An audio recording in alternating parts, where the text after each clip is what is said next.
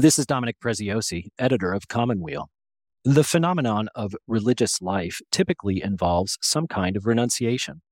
An individual gives up money, sex, and power to embrace a life of prayer, asceticism, and community. What does this particular form of life mean? What special happiness does it make possible? These are just some of the questions that philosopher Zena Hitz sets out to answer in her new book, part of which appeared in our March issue earlier this year. She's joined in conversation with senior editor Matt Boudway. That's coming right up on the Commonweal podcast.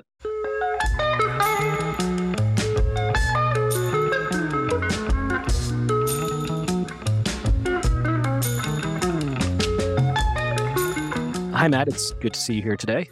Good to see you, Dominic. So, why don't you tell us a little bit about your conversation with Zena Hitz? Well, I think we started from where she leaves off in her article for us in the March issue.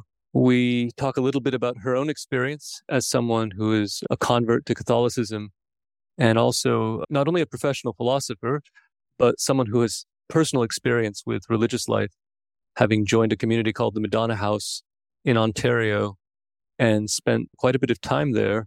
She didn't end up staying, but she did learn some important lessons that she brings to bear on her philosophical examination of religious life. So it's an interesting book because she uses the tools of analytic philosophy, the rigor of conceptual analysis to talk about how we understand religious life as a form of life, even making it as intelligible as possible to everyone, to readers who are Catholics, but also to readers who are not.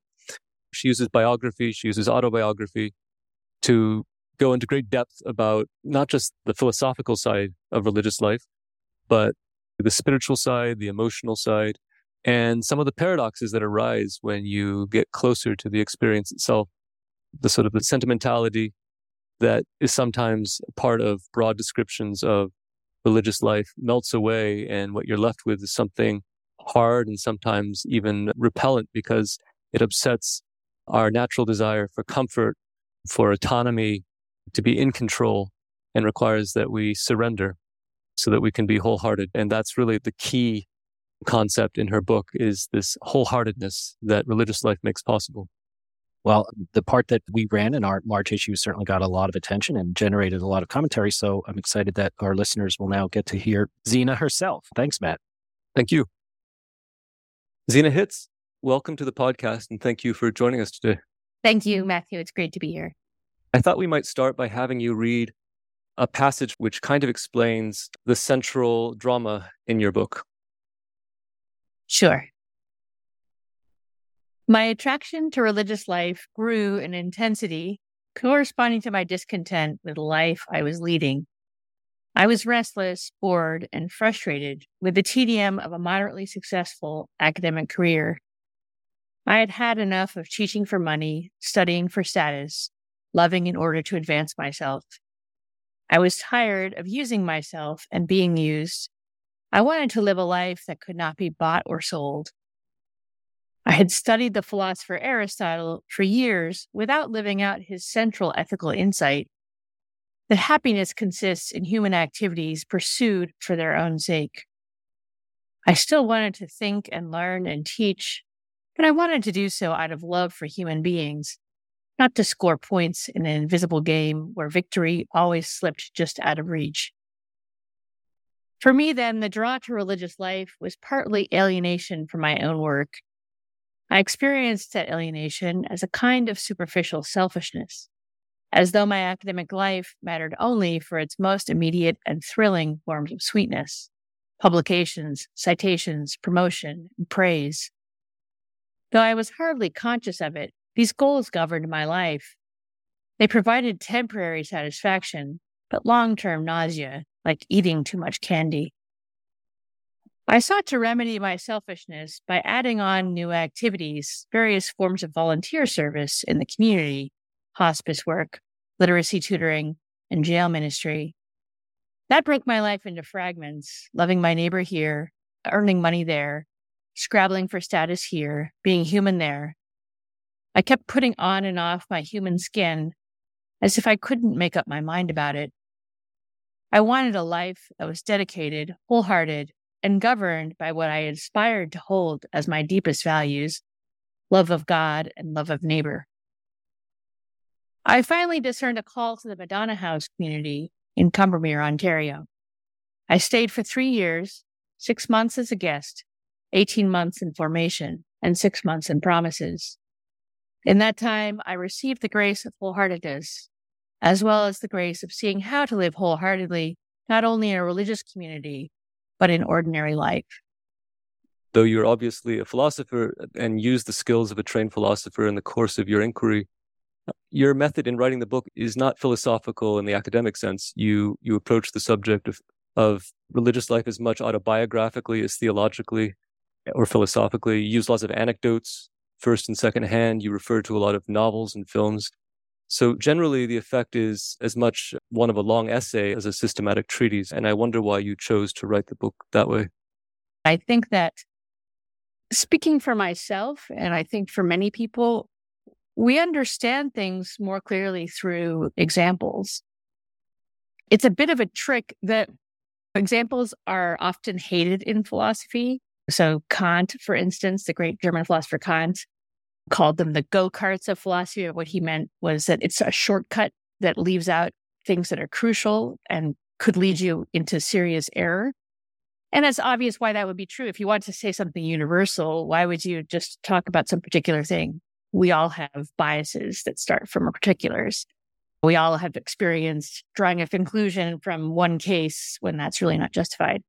What I've tried to do to counter that is to use lots of examples and different kinds of examples in the hopes that the reader will think along with me about what might be general or common about all these experiences.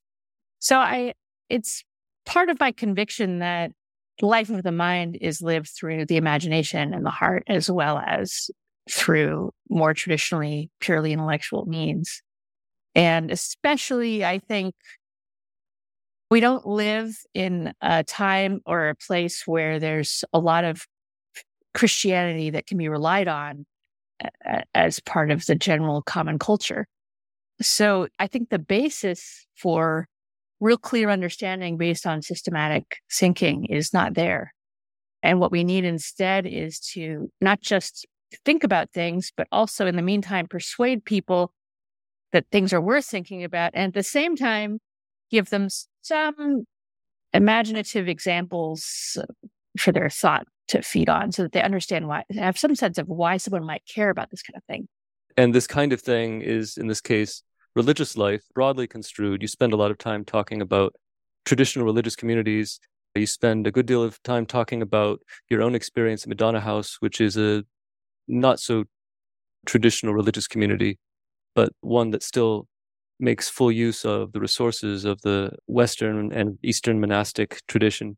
One way I thought a person could approach your book, if I was trying to describe it to a stranger, is a, as a commentary on two verses from the book of Revelation, which you quote Know your works.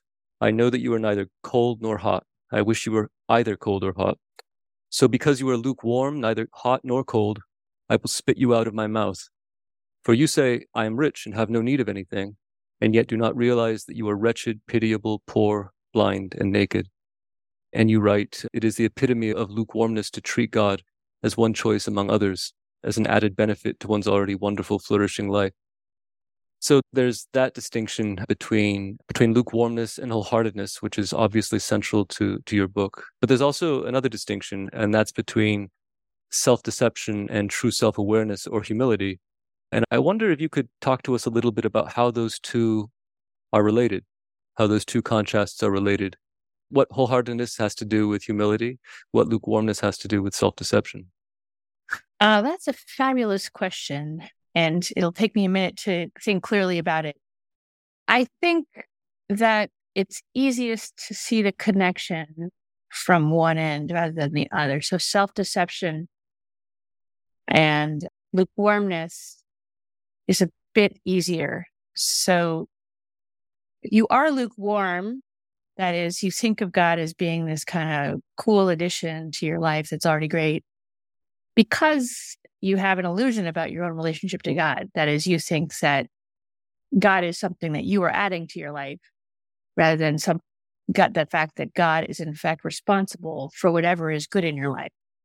So if we take that seriously, and we don't tend to take it seriously until we meet with some kind of grave crisis, grief, or something that makes our lives suddenly seem to lose meaning, or some kind of desperation, we don't really believe. We might say with words, but we don't really believe that we rely on God for everything. One example I can think of, and I, I mentioned in the thing I read at the beginning, I, I, spent some time doing jail ministry.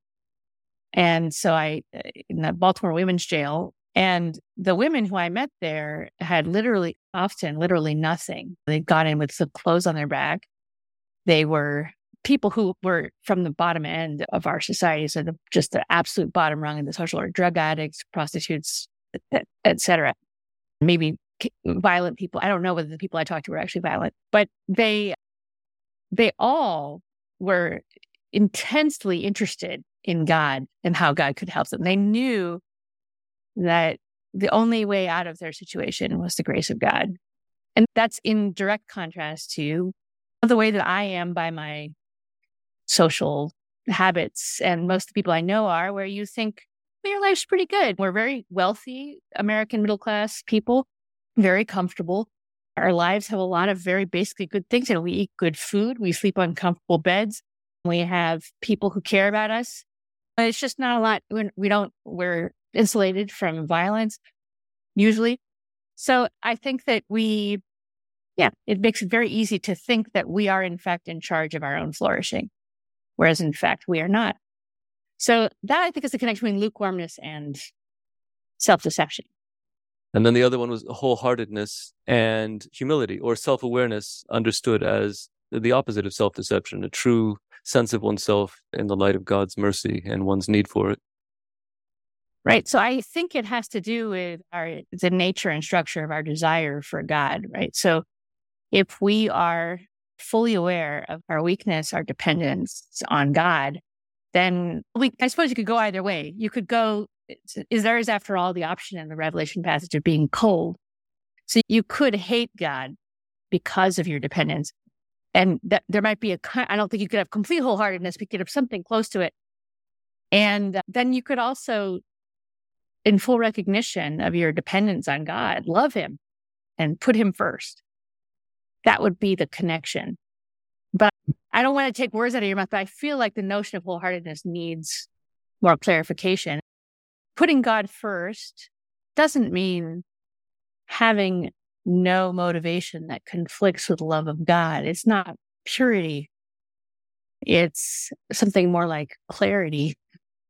And I've struggled to articulate to myself what the difference is. So if I think about my life, for instance, before I joined Madonna House, which I describe in the excerpt as being this attempt to just patch things together that I could never feel quite satisfied with any, you know, I was doing, what I'd be do one thing I wasn't satisfied, I'd do another thing I wasn't satisfied. I just, I never, I was always patching together.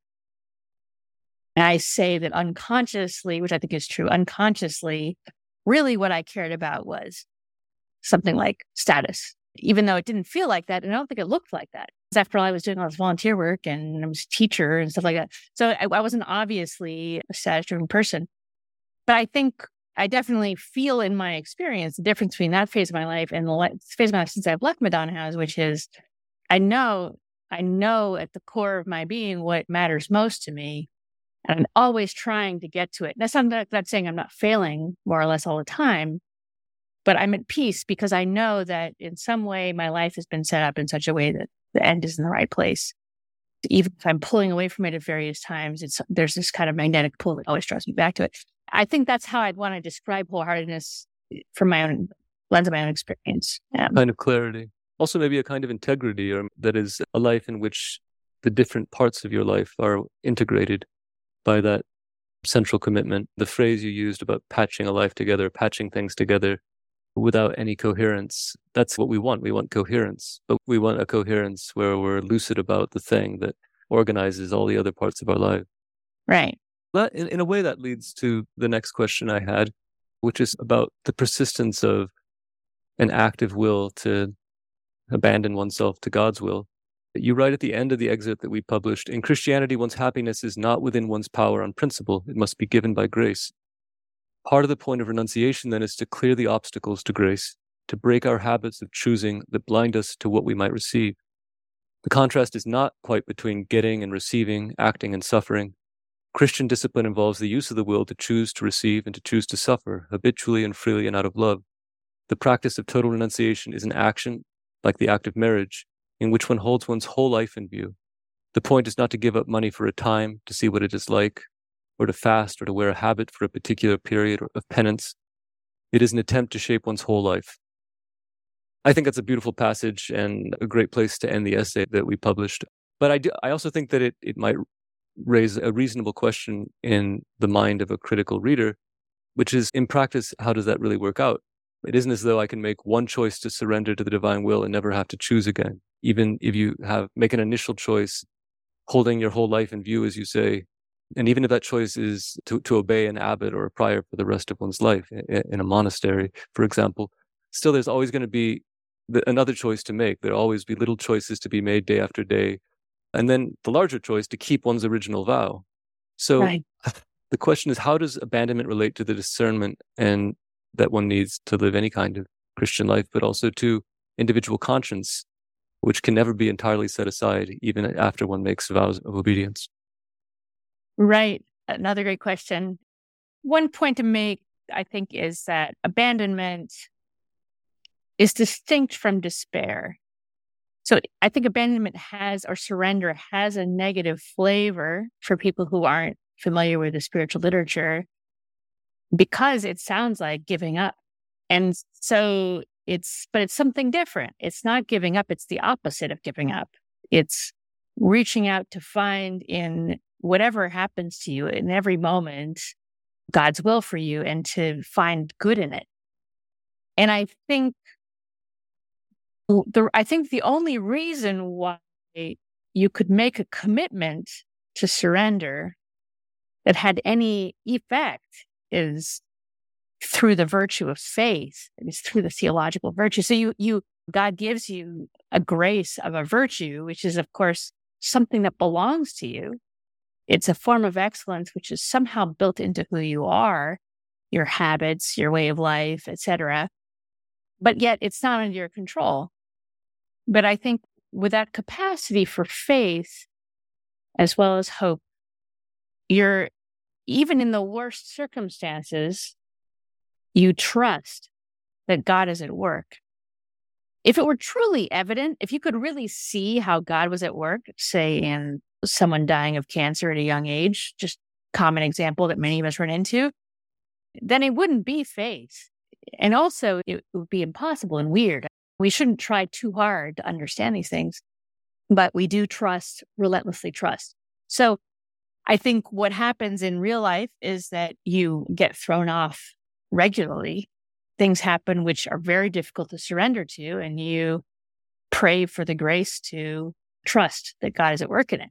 And all habits or conditions of character gets a bit easier with practice. So you have to practice doing it. And once I think, I think God tends to be helpful in this respect. So I think if you, one of the, I think the main purposes of the novitiate in the in religious life. This is this period of sacrifice and special, especially ascetical practices at the beginning, at the moment of entry into religious life. One of the points of that is that it's very difficult.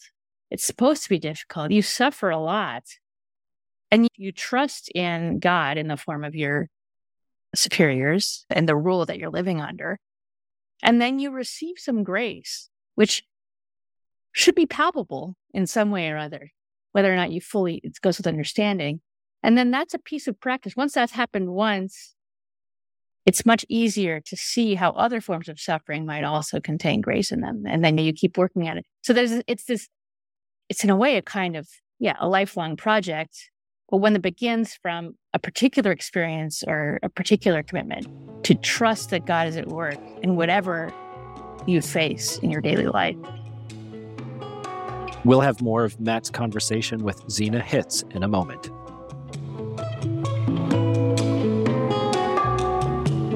I'm Ellen Koenig, Executive Director of Commonweal. With our centennial just around the corner in 2024, now is a great time to consider making a one time donation or joining our Associates program. Thank you very much for your support. It helps make everything we do at Commonweal our publications, our programming, and this podcast possible. You tell a wonderful story. You quote the famous Dominican priest Herbert McCabe, who insists that when we're making petitions, we must pray for what we really want. We have trouble focusing on prayer because we are not honest with ourselves. We pretend to care about things we do not, in fact, care about. Our distractions, on his view, are the incursions of our real desires. The prayers of people on sinking ships are not troubled by distractions, he says. They know what they want. And this jives well with something that a wise old Jesuit told me once during a retreat. And I like the idea that we come to God as his children and ask for the things that we want the way children ask their their earthly fathers for what they want. But then but then later you say that prayer does not change God's mind, but changes us so that we receive whatever happens as something good, as a gift for us personally, which is the more conventional formulation about how prayer works and what it's for, and sh- certainly the safer one. So right. a person might think that, in view of that second theological truth, the only good petitionary prayer is thy will be done. And then you prepare yourself to accept whatever happens as um, sign of god's permissive will that it will be to your own spiritual benefit if you accept it in the right way. But to uh, a semi-skeptical eye this can look like making a virtue of necessity right? This like you, you you pray for what you want like a child in perfect spiritual naivete but then you brace yourself for the reality that you're as likely not to get what you want as to get it. And whatever happens, and whatever happens, that whatever happens is God's will. So your real job is not to tell him what you want, since presumably he knows what you want anyway. You didn't need to tell him, but also because he's going to give it to you or not based on his own will and not because you asked for it in a certain way. See, I, I think this is actually a great example of why theology is not everything in the life of faith because I, I think that I think I have yet to meet the human being who can hear, oh yeah, I should just pray thy will be done and then do it. So what we want is to pray thy will be done and mean it. That is to concretely believe in our, the, our heart of hearts or with our whole heart, as you might say, that in fact, what really happens really is what God wants for us. And that's something which doesn't happen in theology. It happens in experience. So I think you have to be childlike and pray for what you really want. And then this is in a way another kind of cliche that's common among people who pray a lot. The simple thing that you wanted as the, as God's child that seemed to be refused to you is given later in a form that you didn't expect. Uh, this is a core spiritual experience. And if you don't pray in a childlike way for what you really want, then you're not going to have that experience. And in fact, you run the risk of pretending, pretending to pray in accordance with a kind of theological abstraction. Whereas in fact, you're not really, I think people need to actually see with their eyes and ears and their basic consciousness and their basic emotional constitution that God really does care about them. You can't do that without thinking concretely about the things in your life that you really want and things you really don't want and in communicating with God about that. So I'm very opposed to the theological shortcuts, which is one of the reasons why I think there's not a ton of theology in the book. There's some, there's a lot that's implicit. I hope, I hope it's a faithful book and theologically correct and not misleading in any way. But it's, I don't think theology helps us in living a really vivid, authentic spiritual life. Yeah. Prayers can be go karts too.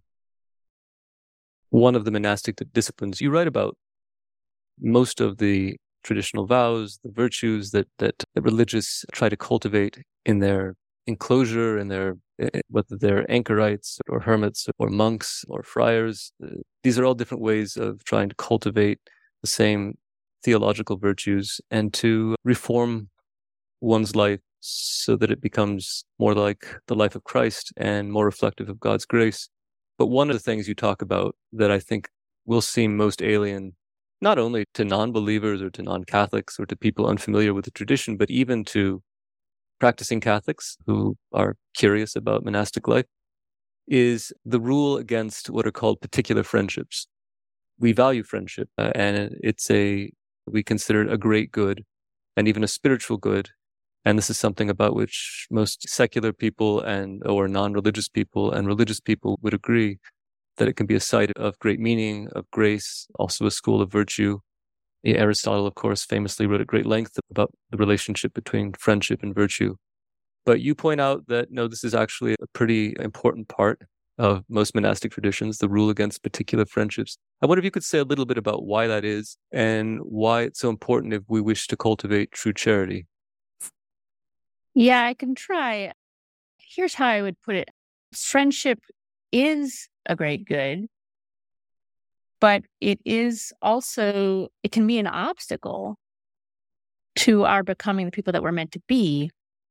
And I think you can see that in simple social situations. So you're so absorbed in talking to your bestie that you don't see the lonely kid across the cafeteria who is crying into his lunch. So th- there's a way in which focusing one's attention on a single person or a few people can limit your perception of your community and limit your capacity to really feel what you got to feel. Also, true that many particular friendships, especially groups or cliques, are built on exclusion. So you are friends with people. I, am sure I know this is true of myself. When I was younger, I hope it's less true now. The point of the friendship is to distinguish yourself from others and to somehow solidify a sense of superiority to them. It's, it's kind of the rock bottom of it, even if you have a good time in the meantime. So I think these are very great dangers both to uh, community life and to charity. And just as the goal of abandonment in circumstance requires that you see each event, each moment, each thing that happens to you eh, in faith as somehow the will of God, you have to see each of your neighbors, each human being, as in some way an image of God as Christ, right? This is the Benedictine rule. Let all, let all, let every guest be received as Christ. You might have some pretty unpleasant guests. You might have guests that are awful. I mean, there's a wonderful movie about it. I'm just going to just toss this out there. An Israeli movie called Ushpizin about a terrible set of guests and what happens when you have these terrible guests, what hospitality means. So I think the virtue of charity, if we understand that as truly receiving each human being as an image of God and seeing whatever is good in them, whatever is holy in them, then you have to, at least in some sense, renounce particular friendship. Now, personally, in Madonna House, and in, there isn't a strict ban on particular friendship, but you, but there are various practices which are meant to purge you of that kind of particular friendship, the bad kind of particular friendship, and then you can have a connection with a person a person who you get along with people who help who helps you in all kinds of ways who you can communicate with who supports you and so on. But you don't ever you drop your time with that person as soon as it conflicts with some other need. There's someone at the door you answer the door you don't stay in the conversation. Something like that. So it's i think the ban is a motive is a way to purify our relationships with others not related at least not directly to the book itself I know that you recently did the pilgrimage to Santiago de Compostela, and since you're still fresh from that experience, what can you tell us about what you learned there, what you observed, how it corresponded or failed to correspond to your expectation of what the Camino would be? I can connect it actually to this question we were just talking about, because one of the things that happens on the Camino de Santiago is that you're, I walked it alone, as many people do. And you're walking for 500 miles to the north of Spain, right to the to the relics of St. James. And you run into all kinds of people along the way who are going to the same place. Somehow, eh, as a matter of practice, even though it's, I think most of the people I met at any rate are not religious or Catholic, there's a sense that you talk to whoever's on the way with you and you listen to them and you, you have a kind of community with everyone who's walking with you. And it's very unexclusive. Somehow, in terms of the practice, that makes that the case. And it's very beautiful. See people by first names, you know their language, maybe where they're from. You don't usually know their profession. You don't know their social status, apart from what you can guess from looking at them. So it's a non-competitive form of companionship, and it's and you let people go. So you it, people are very vulnerable. They're very open. So they they'll tell you why they're on the Camino. They're grieving someone, or they're in a transition in their lives, or whatever it is. And so you'll have a deep conversation about the deepest things in life for a couple of hours, and then someone's pace has to change, or they have to get somewhere else, and so you never see them again. Or maybe you see them two weeks later without expecting to. So I think that that mode of community is very close to the kind of thing I experienced in religious life that I was trying to portray in the book. And it also, it's a beautiful example of a very old tradition where you undertake some suffering. Pilgrimage is a penitential practice and your feet really do hurt and your knees and you really are in a kind of poverty. However well you've equipped your backpack, it's all you've got and you're the practice is to sleep in hostels. And so I think I was pleasantly surprised, even delighted by how similar the practice was to the basic principles of the book and how evident that was to people as human beings. That is, it's this need for this kind of asceticism and for that kind of these practices that make one receptive to grace.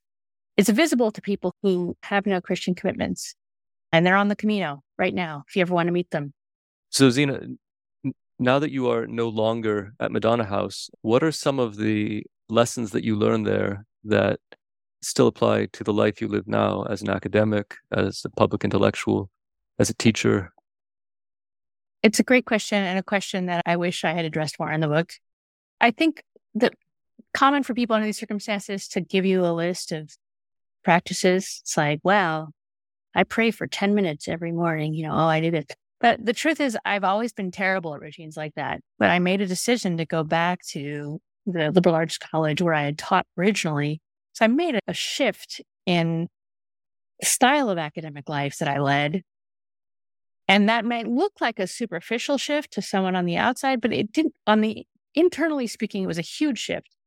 Because I would have thought in my previous incarnation that teaching in a small liberal arts college was unthinkable. It's not high prestige and you do tons and tons of teaching. So you don't have any time to, to write or to be out in the community of scholars or in the public eye, typically speaking. So I made a choice to organize my life around a particular kind of work, which was a type of loving service that is teaching in a college whose practices I knew and who I that I thought was a way that would help make the you know um, help people be better and help young people find their way in the world in the way that I once was helped to find my way. And that is what the thing that I did.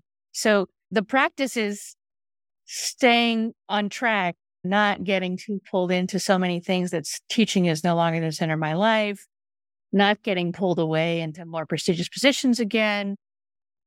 That's the work. But the fact is, you can make a commitment like that just as someone who gets married and then has a few young kids. You don't need to, eh, the struggle is to keep committing to taking care of your young kids and to find joy in it, even when it's hard. It's not somehow some magical practice that you can do that helps me. The question helps me because I think that's the way in which I think that the initial commitment is actually crucial because you make a decision to actually order your life in a particular way and to commit yourself to doing so. And then you've got some structure in place that, that keeps you in touch with the things that matter most to you and that are the way that, that God has called you in particular to serve his people. Zena Hitz, thank you very much again for joining us on the Commonweal podcast. Thank you so much, Matthew. It's a pleasure talking to you. Zena Hitz's new book is A Philosopher Looks at Religious Life, available now from Cambridge University Press. You can read an excerpt from it titled Renunciation and Christian Happiness on our website. For the Commonweal podcast, this is Dominic Preziosi.